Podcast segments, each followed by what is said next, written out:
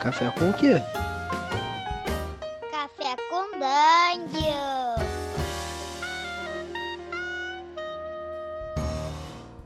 Bom dia, amigos do Regra da Casa. Estamos aqui para mais um Café com Dungeon, na sua manhã com muito RPG. Meu nome é Rafael Balbi e hoje eu tô bebendo aqui um, um cafezinho especial para me dar forças para enfrentar meu inimigo. Meu inimigo, no caso, são todos os jogadores. a gente vai falar do mestre antagonista ou do mestre amigo, sei lá. A gente vai fazer, a gente vai analisar o papel do mestre em relação a esse, é, esse jeito de se relacionar com os jogadores. E, bom, para isso eu trouxe aqui Pedro Borges voltando ao canal. Fala aí, cara, beleza? Saudações a todos, aqui quem fala é Pedro Borges. Eu tô aqui tomando um cafezinho que eu tô estranhando um pouco porque foi os meus jogadores que me deram e eu acho que eles colocaram alguma coisa ali. é, o Pedro, pô, autor aí do Crônicas RPG, pra quem não conhece.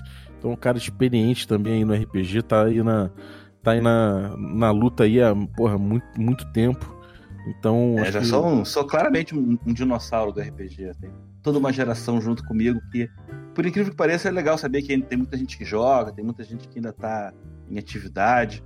Aí um abraço pro André Gordirro, pro Rincon, pro esse pessoal da velha guarda.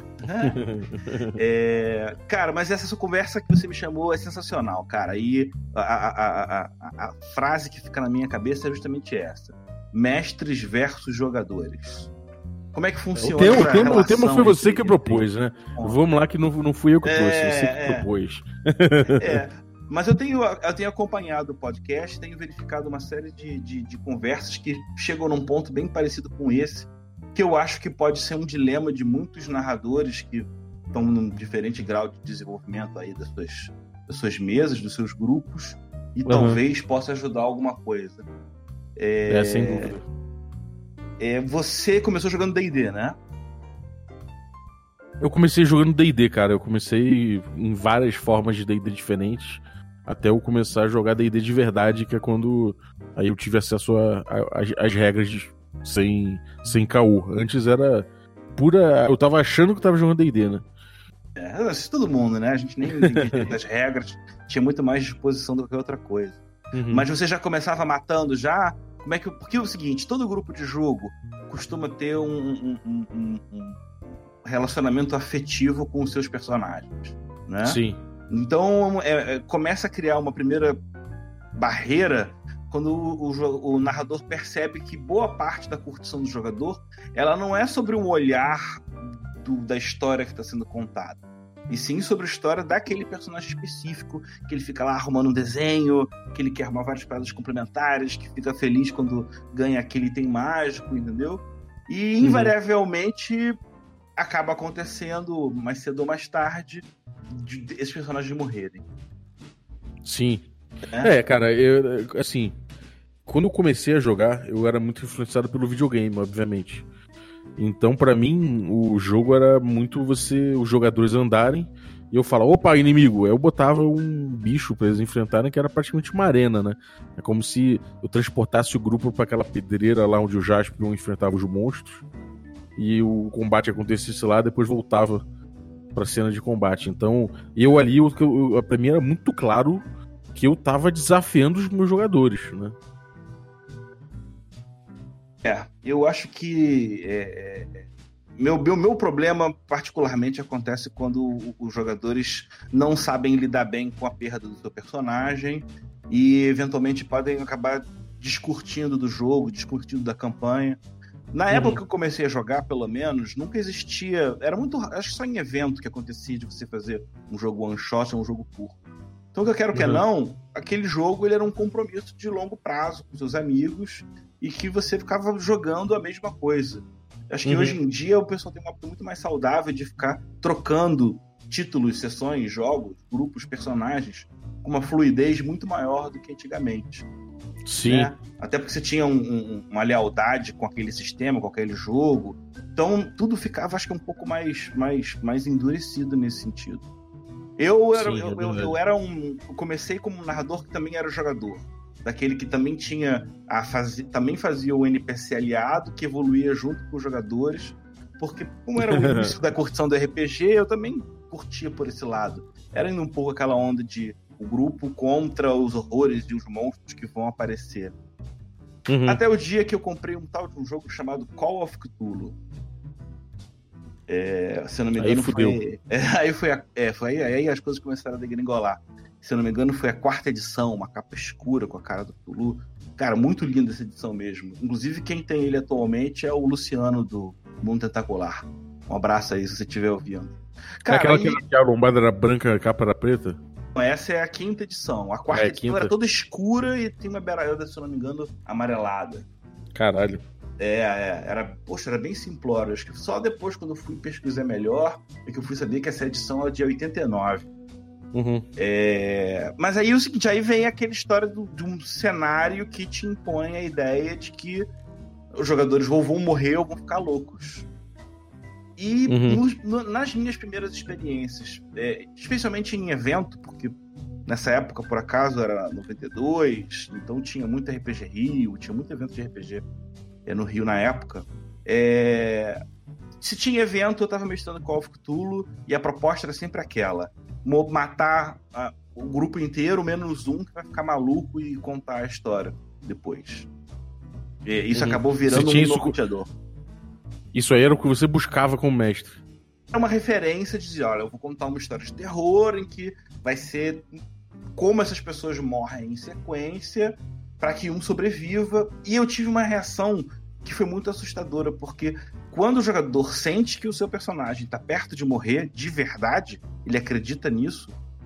Se tem o um mínimo de afeto, isso gera uma tensão, gera uma, uma, uma adrenalina que quando você sobrevive, cara, é uma festa, é uma explosão. E como uhum. gente, eu, eu mestrava em jogos de, de, de, eventos, as pessoas não ficavam chateadas se o personagem dele morresse desde que fosse uma situação uhum. legal.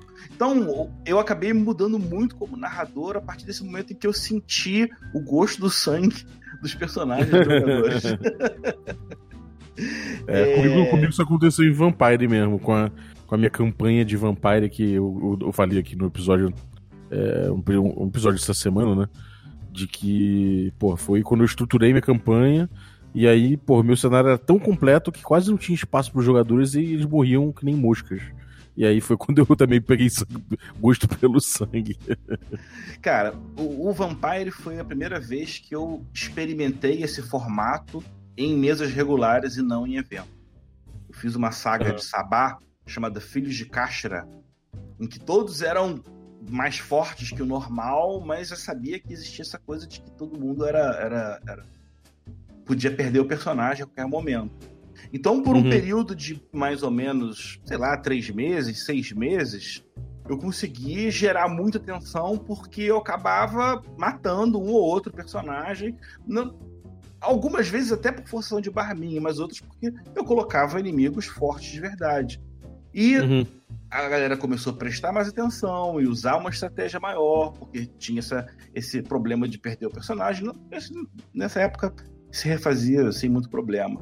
Mas uhum. com o tempo, isso para mim como mestre foi negativo, porque pro meu grupo de jogo virou muito realmente essa ideia de que eu estou ali para atrapalhar a vida deles ou para pegar o que eles estão conversando e planejando para voltar isso contra eles. E, uhum. e, foi bem tenso, bastante tenso, porque é, eu senti que um certo grau de confiança que é importante no RPG meio que fica comprometido. Porque às vezes você quer criar uma situação leve ou você só criar um clima e o nego já tá tão tenso e tão suspeitoso de que vai chegar, vai acontecer alguma, alguma armadilha do nada, que o, o, fluxo da narrativa acaba ficando comprometido.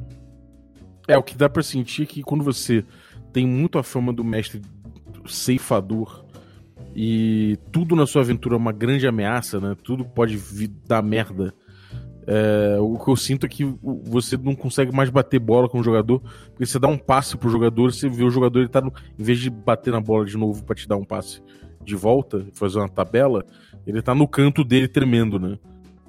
Ele não, ele não, não desenvolve o que a gente sempre fala, né? A narrativa emergente. Ela uhum. deixa de ser uma situação de criar uma história em conjunto e passa a ser um jogo de tabuleiro. Eu contra você, eu posso ganhar, eu posso perder.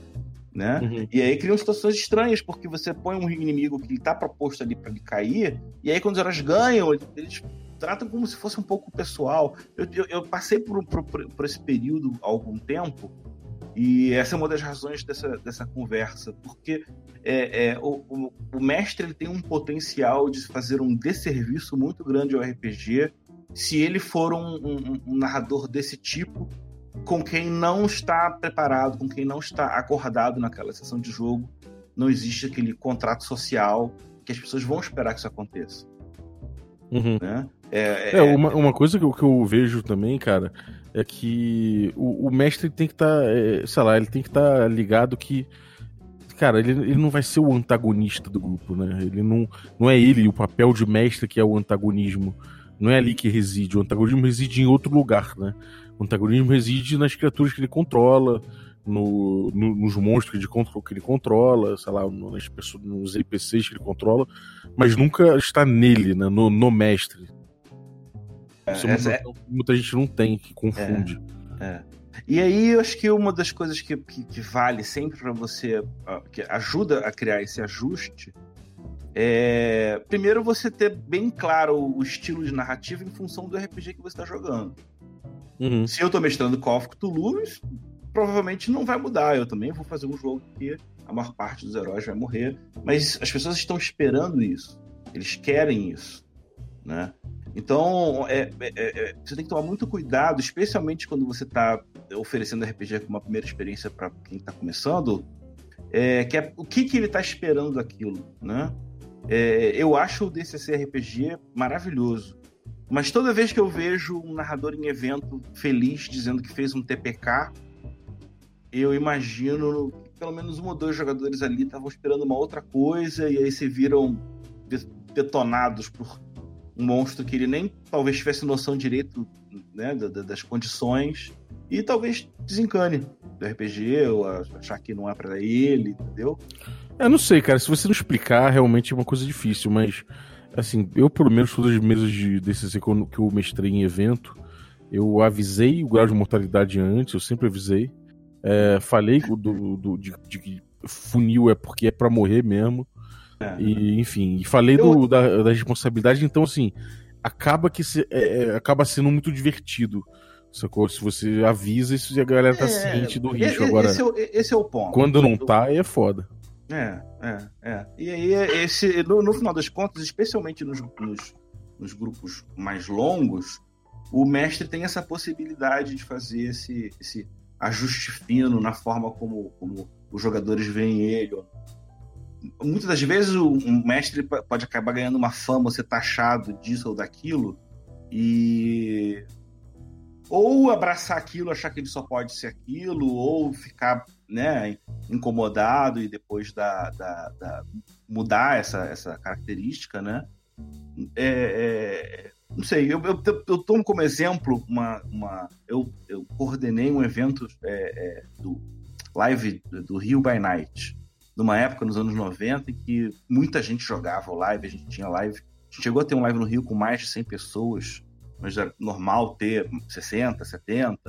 E quer queira uhum. que não, como narrador, você tem que ficar guiando uma série de coisas. Ele é, o, o, mestre é muito mais um, um, condutor do que um narrador de verdade, o que é muita gente. Sim. Mas por ter uma, uma, uma, natureza, e aí eu tenho que admitir, meio que influenciado pela, né, pela cultura Hickman, de querer meio que roteirizar um pouco mais do que devia, muitas das vezes eu meio que roubava a narrativa do jogo, não deixando os jogadores interpelarem com apenas uma afirmação. Não, é, é calma que vai ficar bonito. Uhum. Espera só para ouvir é, essa descrição, porque às vezes o jogador já quer interromper, interceder, fazer alguma coisa. E eu queria fazer uma narrativa mais comprida, mais detalhada. Mas a brincadeira do é, para aí, vai ficar bonito, para mim me incomodou por muito, muito, muito tempo. Eu nunca entendi direito por quê. Mas eu uhum. acho que vem justamente isso, do, do, lado do mestre, de querer passar um pouco do, do, do limite, no, do, do, espaço da narrativa e tirar do jogador a possibilidade de contribuir. Uhum.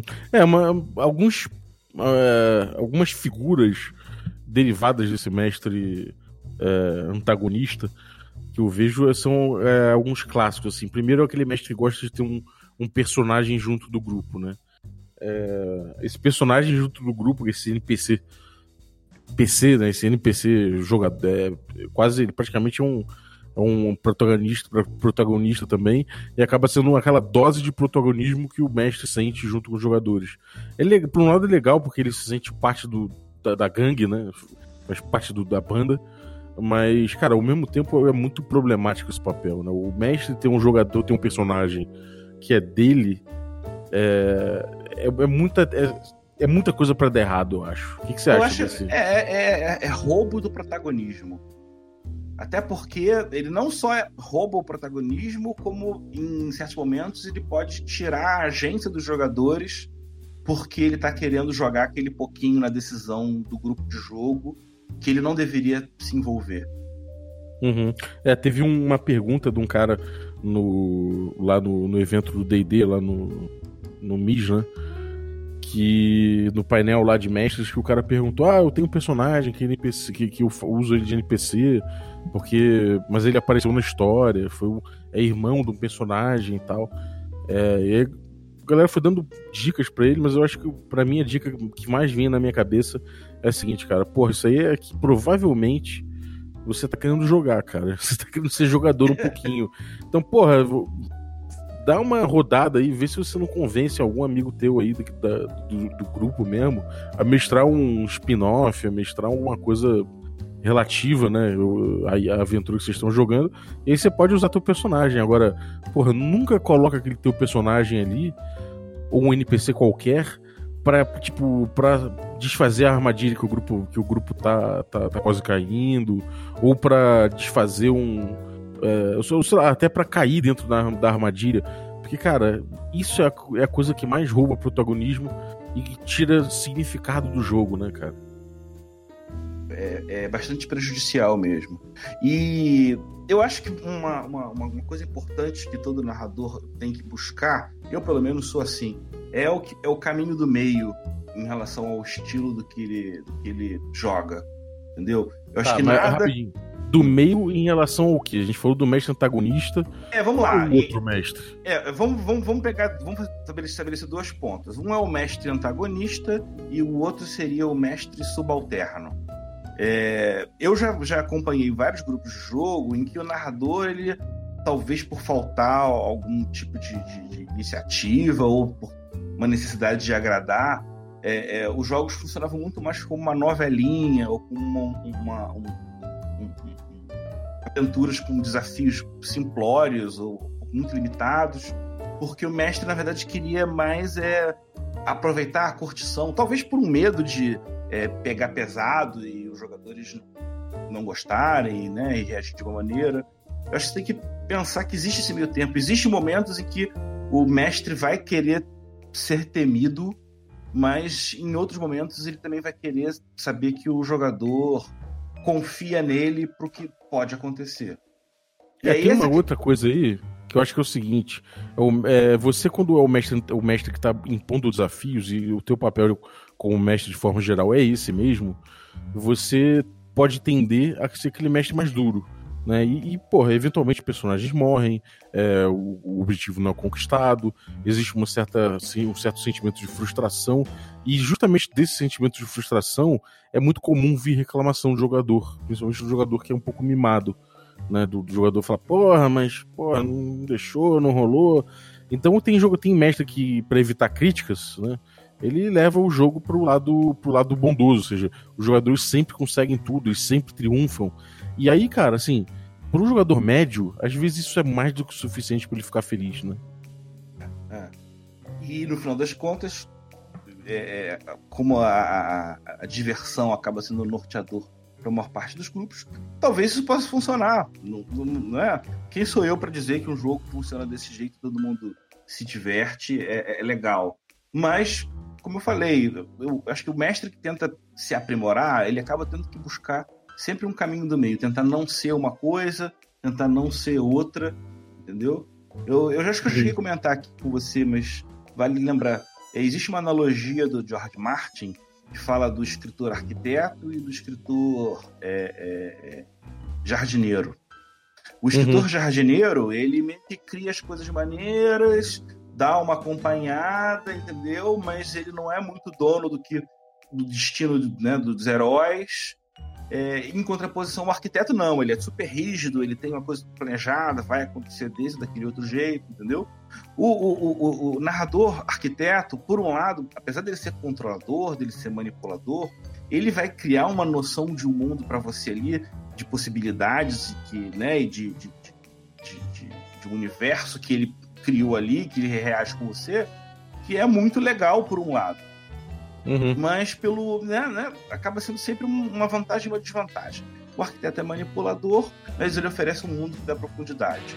O narrador jardineiro, ele é mais aberto, ele é mais tranquilo, ele joga com, com o jogador, mas às vezes ele perde a mão também, porque uh, uh, na sequência de eventos que ele está criando, como ele não pensou no que aconteceria pra, né, mais para frente, ele pode se perder dentro da própria história e às vezes o grupo de jogo não ter mais razão de estar andando junto e. Sabe? É, é, uhum. é problemático da mesma maneira. É, Os dois, eu, o que eu vejo, dois assim, polos assim, têm vantagens e desvantagens. É, como, como pensar, eu vejo né? no, esse mestre antagonista, como a gente, como a gente falou lá atrás, eu acho que tem esse problema dele, dele ser uma coisa tão perigosa que o jogador não consegue bater bola, né?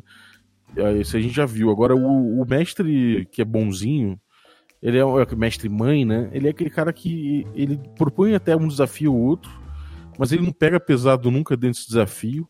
Né? Às vezes ele. Sabe aquela coisa de rolar o dado, aí fala, porra, falhou aqui. Ah, não, mas tudo bem, você conseguiu. E aí rolou tal coisa, aí usa muito fail forward, sabe? Fica aquela, aquela marmelada toda. O problema disso é que, por mais que os jogadores no início eles fiquem achando o máximo, porque afinal de contas eles estão conseguindo fazer tudo que eles querem, e isso de fato, eh, de certa forma, é, parece que eles têm agência pura.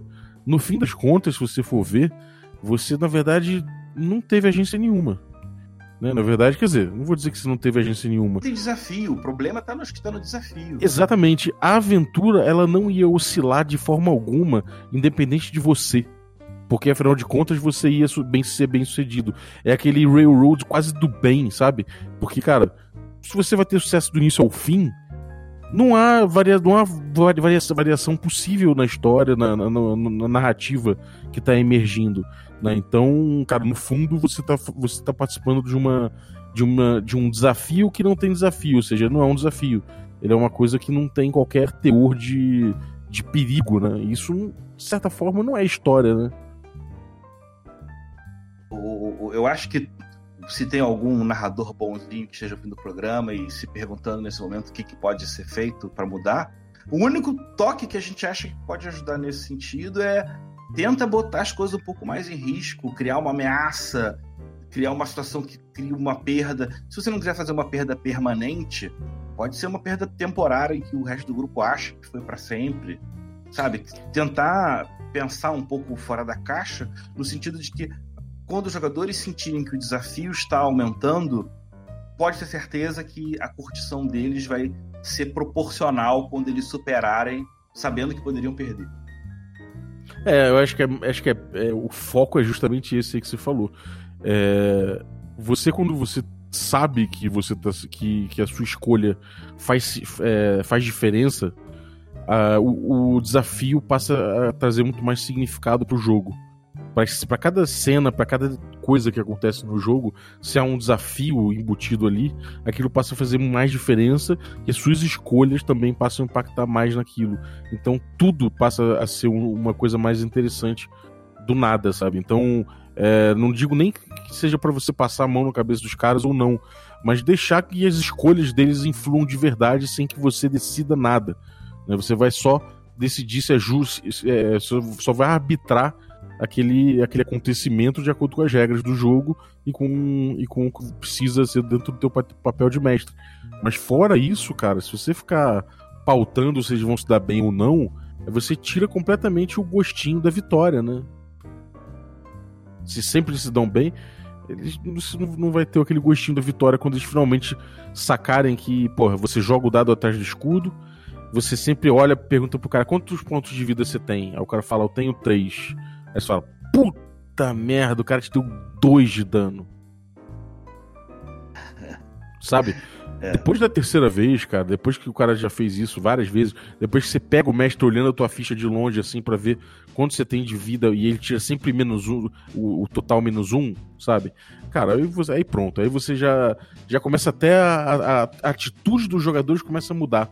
Eles já começam a agir no, no esquema Hollywood, né, cara? Eles não são imbatíveis. Para você me deu o argumento que acho que sempre me faltou em palavras de por que, que o biombo é uma coisa ruim eu acho que mesmo sem querer, ela afeta a relação de confiança do jogador com, os, com, com o mestre. Mesmo na melhor das intenções, mesmo na, na, na, no que quer que seja, você acaba criando uma, uma, uma muralha, uma barreira que, mesmo que você esteja sendo sincero, vai criar alguma dúvida, vai ter, né? Ou não, às vezes uhum. o mestre ele é muito orgulhoso dele realmente rolar e, e, sempre funcionar, e aí até um grupo de jogo entende, acredita e tem essa relação de confiança. Basta uma suspeita, uma situação que nem seja culpa do mestre, que vai afetar essa, essa relação. É, é Sim. É, tem que, eu acho que a, a, o, o, escudo do mestre ele funciona muito também como um incentivador dessa relação do mestre contra o jogador. Né? É, não só espacial, de forma espacial, né? É, não, uma representação que acaba sendo manifestada fisicamente do que vai separar um, um caminho que normalmente deve ser de ida e volta, né? Uhum. É, é, é demais. Mas... É, cara, é aquela coisa, não dá para condenar quem usa, enfim. A própria, você vê que os livros, vários livros que, quando eles trazem isso na instrução, muitos deles falam, nossa, tem o escudo do, do mestre aqui e tal, e pô, parece que não é um, não é nunca um crime rolar atrás do, é, atrás do escudo. Mas é aquela coisa, além da, da, da relação de confiança, realmente tem uma, uma relação sua de, de confiança contigo mesmo, de falar, cara, se permita um pouco mais, cara. Deixa emergir mais aí a narrativa. Não segura tanto a onda, não. Vai, vai com fluxo aqui. Você vai descobrir, de repente, um jogo mais interessante, sacou? É, então, tipo, se você é aquele mestre que. Aquela grande questão do, do Charm Person. É, é, eu, eu, às vezes, quando eu era, quando eu era moleque, eu, eu, comecei a perguntar nas mesas que eu ia, de gente que eu não conhecia. Eu perguntava o seguinte: Amigo, Charm Person funciona na sua mesa? Aí o cara, como assim funciona? Se você for mago, você pode pegar. Eu falei, tá, mas funciona Charm Person na sua mesa? É, normalmente se era o cara que, que tinha o escudo do mestre, meu irmão, não ia funcionar. Quando você chegasse ali no, no, no cara que é o fodão do, do que, que, é o antagonista do grupo, e aquele cara ali chega e, e mete, o, mete a banca em cima de você, você fala, pô, vou mandar um Charm Person, ele nunca vai falhar. Entendeu? Agora, se é um mestre que rola aberto, não sei o que, aí você, porra, você fala, cara, vamos lá, esse cara aqui, de repente, né? Especialmente se o cara que vai tomar o Charme Persa é o personagem dele que tá andando com um grupo de jogo, né? Exatamente. aí é impossível. É impossível. Ou o boss, né, cara? Tipo, porra, eu, eu lembro quando eu era moleque, tinha, tinha. Na minha mesa tinha dois mestres, basicamente. Era eu e o Heitor. Eu sempre fui esse mestre aí com fama de matador, mestre com fama de, de maldoso, quando o grupo conseguia uma vitória na parada era muito sofrida, sacou? Eu era, normalmente minha aventura opressora e, e eu jogava dado aberto. O Heitor não, o Heitor é o cara, aquele cara que, que, porra, sabe, você tem três de vida, puta, tomou dois, sabe? Aquela coisa de ter o, o escudo na frente, rolava atrás. As aventuras eram muito legais, eram tipo, inclusive o tom da aventura dele era muito épico, da minha era extremamente munducão.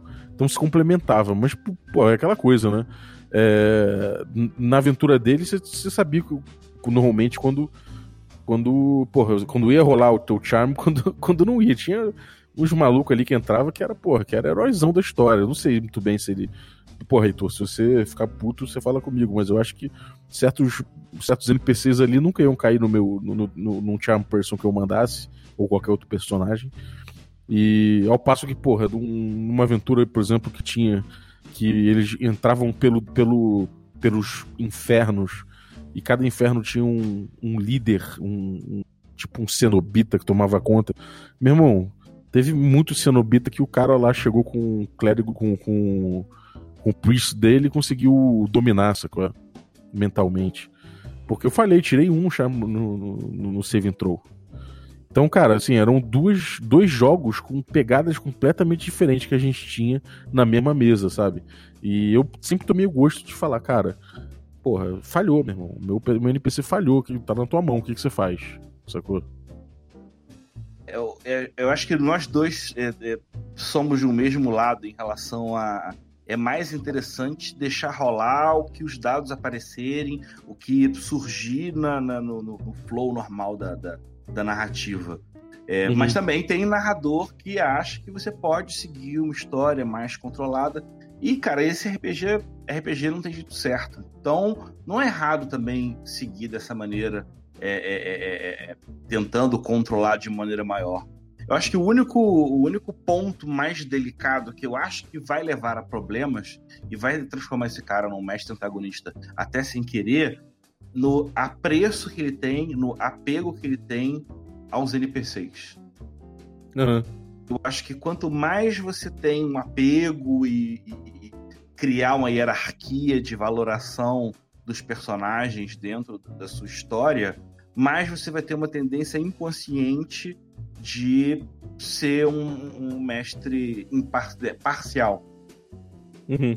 Sacou?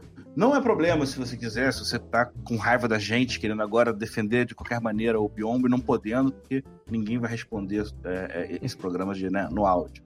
Mas é, é, é, preciso se fazer pensar uma série de coisas.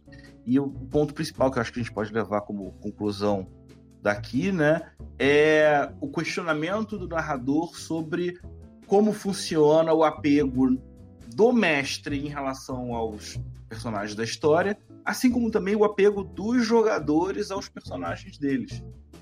Uhum. O mestre é, isso é um bom ponto. Ele tem uma preocupação dupla da visão dele, mas também do que é a visão do jogador. Quanto mais esses tipos de visão estiverem em comum acordo, maior a chance de você entrar num ajuste fino com o seu grupo de jogo e não ser visto como um inimigo dele. Uhum.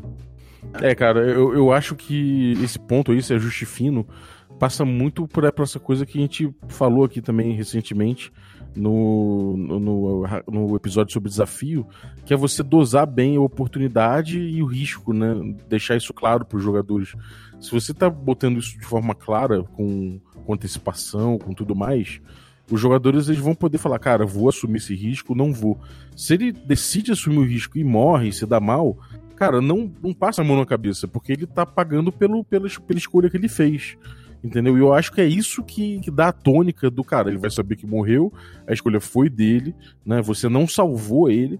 E, porra, ele sabe que quando ele tiver uma vitória, é porque, porra, é também por culpa dele, por decisão dele, né? Agora, se você chega e, e aponta mal tanto o desafio quanto a recompensa, ou você passa a mão na cabeça do jogador que, que, que falha, ou força um, uma falha porque você é malvado, aí, cara, você tá quebrando muito, eu acho, o, o que devia ser um fluxo sadio de jogo. E aí o jogador vai pensar, cara, minha decisão não faz a mínima diferença, entendeu? Acho que passa muito por aí. O importante é que o jogador sinta que esteja fazendo a diferença, mesmo que eventualmente não faça, né? Vai lembrar a história do, do Indiana Jones e o Caçadores da Arca Perdida, que apesar de ser uma história maravilhosa, independente do Indiana Jones ter aparecido ali ou não, os, os nazistas iam todos morrer naquela ilha. Então, uhum. não faz diferença nenhuma também, né? É, essa coisa. Essa, isso, é um, isso é um ponto complicado. A, a, coisa da ilusão da escolha eu acho delicadíssimo. Eu já vi gente defender, já vi inclusive autor de livro aí, eu já sentei com o Schwab Shadow of the Demon Lord, e ele me falou abertamente que é importante manter a ilusão da escolha. Eu falei, o quê? Ilusão? É, é. Deixei ele falar e fui embora. Não preciso nem, nem, nem rebater. Mas eu acho a ilusão da escolha uma coisa um pouco perigosa, porque se ela cai, amigo, é difícil retomar, viu? É, mas eu acredito que você pode jogar com essa expectativa desde que não seja para apostas muito altas. Uhum. Eu acho que muitas das vezes você, por exemplo, cria uma, uma situação de narrativa que cria uma tensão tão grande nos jogadores que eles acham que aquilo ali vai ser mais difícil do que é de verdade e você não vai se corrigir por causa disso. Então, Não, de formas sutis, você, eu acho que pode brincar com essa expectativa do, do, do jogo. Desde que não Assim, seja, é, obviamente, uma, uma expectativa de uma- um encontro de, de vida ou morte. É, não, nesse caso eu acho mais suave mesmo. Uma coisa que eu tava pensando aqui é, é em relação ao. Cara, se você não tem um desafio pra botar pro jogador, isso é uma coisa que mestre antagonista faz muito, que me irrita muito. É, para de ficar pedindo uma porra de teste, cara. Sacou? Tipo, se não tem uma situação ali, um desafio importante de jogo, alguma coisa assim, porra, para de ficar pedindo teste. Por que você tá pedindo teste, cara? Se não é uma situação importante, sacou? Sei lá, se, se você tá ali com, com um ídolo bizarro, com uma joia na boca, e o jogador tem que ir perfeitamente ali tocar só na joia, não pode tocar em mais nada, e aquilo ali é um momento crucial do jogo, aí, porra, faz todo sentido você pedir teste. Agora, porra, quando o cara tá ali no bar, brincando com outros personagens, fazendo não sei o quê, e, cara, sei lá, ele só, tão, só, só tá fazendo um momento ali de descontração do, do jogo, não precisa você ficar pedindo teste pra tudo, sacou? Porque isso só vai atrasar teu jogo e eventualmente o jogador vai ficar chateado de tanto que ele falha, sacou? E de repente ele tá tentando propor jogo e é falha, falha, falha, falha. Pior, uma, uma das coisas que eu acho que me irritam mais do mestre antagonista é aquele cara que ele, ele vai te pedir teste até você falhar, sabe? Isso é muito irritante. Nossa, isso é horrível mesmo. Cara, existe uma certa santidade nos testes pra mim, que é o seguinte: ele, ele tem que levar a algum lugar. Exato. Tanto a falha quanto o fracasso. Exato. Se você. Se o o que estivesse sendo solicitado não, não interferir em nada, o resultado não for relevante, não, não pede o teste. Mas É. o que você está comentando é uma coisa pior, na verdade. É, ele tá. é, é, o mestre, quando ele sente que está sendo é, limado, ou que ele foi pego de calças curtas, ou de alguma forma assim, ele vai tentar criar, tirar desafios novos da, da- da cartola só para tentar conter você de uma maneira que ele não poderia conter normalmente. E aí volta É, para a questão do é. apego que eu falei com você antes. Quanto Sim. mais você está apegado à história e não a lugares, pessoas ou objetos, a, a- a fluidez da narrativa não só vai ser melhor, como, cara, você vai começar a curtir o que você não está esperando. E aí é outro ponto importante, que eu acho que tem a ver com a, a experiência do narrador. O narrador, quando está começando, ele tem uma necessidade de controle maior, porque ele está começando, cara. Porque ele não tem muita noção das variações. É inseguro, né?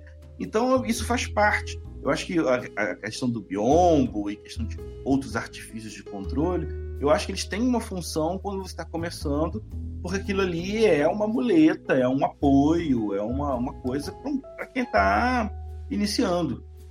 Entendeu? É, Só que- eu acho que é bom. Às vezes eu acho que é bom o cara quebrar a cara logo. Ou não, porque de repente ele é. Desiste, é, não, né? ele não. É, ele é, larga de mão antes da hora. Eu acho que acima de tudo tem que ser uma experiência prazerosa pro narrador. Pra ele querer fazer isso de novo. Se começar a ser muito ruim, no final acaba sendo. Sabe? é, é, É. Uma sensação de frustração grande pra ele. Uhum. É, isso é verdade. É é uma coisa delicada, realmente, porque se ele faz isso e isso gera é, naturalmente insatisfação nos jogadores, pode ser que estrague a experiência. Por outro lado, se ele também não. Se ele abrir mão desses, desses auxílios né, que, que certas, certas ferramentas de mestre famosas trazem, ele também pode se dar mal. Então é quase um. É quase. Eu acho que aí começa a falar o estilo, né? O cara começa a descobrir o estilo dele, descobrir o que você prefere. Se você é mais o mestre. O mestre antagonista, porra, começa de repente a, a- a estudar um pouquinho cada vez mais aí ferramentas de abrir mão desse controle narrativo, né? De rolar isso- menos. Pra, pra isso eu tenho um ótimo pra dar pra você, que na verdade é um dos pontos principais do Crônicas. É o Uhum. RPG que eu escrevi em 2015 e é a base de tudo que eu tô escrevendo para RPG desde então. É, é para tirar demais o controle por parte do narrador, eu tenho uma regra chamada teste de destino, que funciona da seguinte forma: ah, o, o jogador do grupo tá acampado, descansando e o ranger fala: "M- mestre, eu vou sair para tentar caçar. Beleza. Em vez de você pedir um teste imediatamente, de, sei lá, de rastrear ou de qualquer outra coisa, o narrador fala, rola um D6.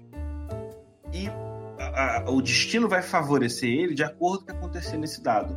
Então, se acontecer 6, ele rapidinho pode, num teste mais fácil, achar uma, uma criatura para ser caçada, mas ao mesmo tempo, se ele tirar um, ele pode se confundir, pegar uma trilha de uma tribo de goblins que vai acabar pegando você de surpresa, vai correr atrás de você e pegar o seu grupo que estava lá descansando. É, é, é... Isso é interessante que pauta um pouco a construção da cena e do desafio do, por parte do mestre, né? Um efeito muito positivo que é o seguinte, cara. Quando o jogador joga o teste do destino e sai um, ele não pode culpar o narrador de ser antagonista, porque o resultado saiu no dado. Uhum. Ele não vai poder dizer que a culpa é sua porque, caraca, deu tudo errado. Sim, você, você delega ao, ao dado ali a chance, você está delegando um pouco a, a decisão, né? A construção é, e, ali. E essa brincadeira de a cada vez que você faz esse teste de destino, você fazer uma experiência de interpretar o resultado do lado com o que pode acontecer, vai fazer com que cada vez mais o mestre possa entender que ele não precisa ter 100% de certeza de tudo que vai acontecer. Num caminho num paralelo, num, numa side mission, numa coisa assim, ele vai poder criar uma, uma, uma cor, criar uma, um, imponderável até para ele dentro da história. E aí ele vai poder curtir o desenvolvimento da história se, sabendo que não é, não é do controle dele. É o que está todo mundo fazendo junto. E é Sim. perfeito por quê? E aí voltamos mais uma vez à questão do apego. Se o narrador está curtindo a história, quando ele toma um balão, ele acha muito maneiro. Se ele está entrando em favor do vilão, ele se sente sacaneado. E mesmo que instintivamente, pode tentar fazer alguma coisa para atrapalhar o protagonismo e a agência dos, dos jogadores. Uhum. É, sem dúvida. Sem dúvida, cara. Agora, bom, e alguma dica, cara? Alguma dica rápida, rasteira para finalizar? bem, em relação a isso, dá uma olhada lá no www.cronicasrpg.com.br, dá uma olhada na parte de, de narrativa ou de regras, na abinha preta que tem ali em cima, tem uma série de, de sugestões e dicas de coisa de RPG que eu acho que, que agora é melhor passar onde fica um canal onde tem várias ideias do que só passar uma. Mas faz esse, dá, dá uma procurada no teste de destino e tenta aplicar no seu jogo, independente do que ele seja. Vai servir como um, um laboratório para você tentar é, é, é, improvisar mais e mestre que improvisa mais, cara, no final das contas acaba sendo um mestre muito mais tranquilo e muito mais. É, é, é melhor. Não tem outra palavra. Uhum. É, cara, eu acho, uh, acho que a dica que eu vou dar é entenda bem o seu perfil. Né? Tem mestre que tem apego mesmo, não tem jeito. E aí trabalha em cima dele para melhorar, para flexibilizar. Entenda, veja na internet, entenda outras pessoas na mesa outros mestres, joga também, sabe? Não seja só mestre do seu grupo. Vai em outro grupo que já tem um mestre e tenta jogar. É, não fica só no teu estilo, entenda os outros estilos e tire o proveito para você, entendeu? É, é, se você é um mestre já mais soltão, vê o que, que, tem, o que você pode tirar de proveito, né? Tipo, para não ser esse mestre bobão, esse mestre que aceita tudo da parte dos jogadores e propõe um desafio melhor, traz um pouco mais a, a adrenalina dos jogadores, sabe? Daqui a pouco eles já estão aí desistindo porque tá muito fácil. Então, não seja um nem outro. Tenta ir construindo o seu estilo dentro disso, que daqui a pouco você vai ver que você não é nenhum nem outro. Você é você com o teu estilo formado. Né? Então, acho que é isso, cara. Mais alguma coisa legal que você tem aprontado aí na internet? Ah, eu continuo no meu longo e lento processo de produção do Reinos do Norte que é um cenário de campanha para Crônicas, que deve sair em financiamento coletivo no ano que vem.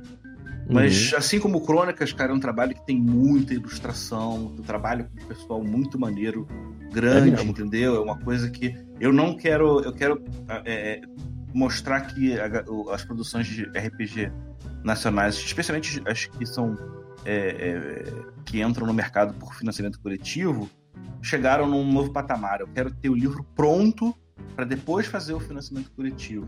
Evitar um uhum. pouco aquela coisa do atraso, da entrega, que foi um problema, especialmente nesses últimos anos. Mas eu acho que todas as editoras estão descobrindo já. Dá para colocar uma ordem na casa, botar uma, uma, uma, uma hierarquia de atenção que não vá prejudicar o, o público, né?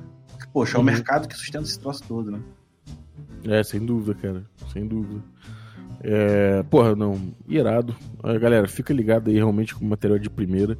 E, porra, no Crônicas aí, cara, já tem um material gráfico que é lindo. E certamente o que vem vai ser mais lindo ainda. Essa galera manda muito bem e o jogo é muito bom. Vale a pena, no mínimo, para você pegar coisas, para você fazer a rapina no, no jogo. Já caso você que não queira largar do seu jogo favorito, no mínimo o Crônicas vale para você fazer a rapina dele ali e pegar certos momentos ali brilhantes e levar para o seu jogo. É, no mais é isso. Muito obrigado aí pela, por ouvir a gente até agora. E para terminar, eu vou falar o seguinte: a gente tem aí na terça-feira, primeira terça-feira do ano do mês, a gente sempre tem o D&D Moleque, que é a nossa D&D Moleque, nosso NBA, que é o Nerd Beer Association. A gente se reúne ali no bar do Urso, na Morato Coelho, em Pinheiros, São Paulo, pertinho do metrô Fradique Coutinho, a partir das 20, 20 horas e bebe falando de RPG. Tem o pessoal do Regra da Casa, do Câmara Obscura, outros canais. A galera de outros canais pinta lá também. É, a galera que gosta de RPG, mas não segue os canais necessariamente, ou não tem canal, também pinta lá. Então o, o, coro, o coro tá crescendo. E a gente termina lá e sempre ruma pra uma pizzazinha depois para terminar a noite feliz falando de RPG. Então, nem, nem, às vezes não, não só RPG, mas normalmente algum papo alucinado aí regado a cerveja colorado barata que no dia tem promoção. Então fica de olho aí. Toda primeira terça-feira do mês é nós. Um abraço e até a próxima.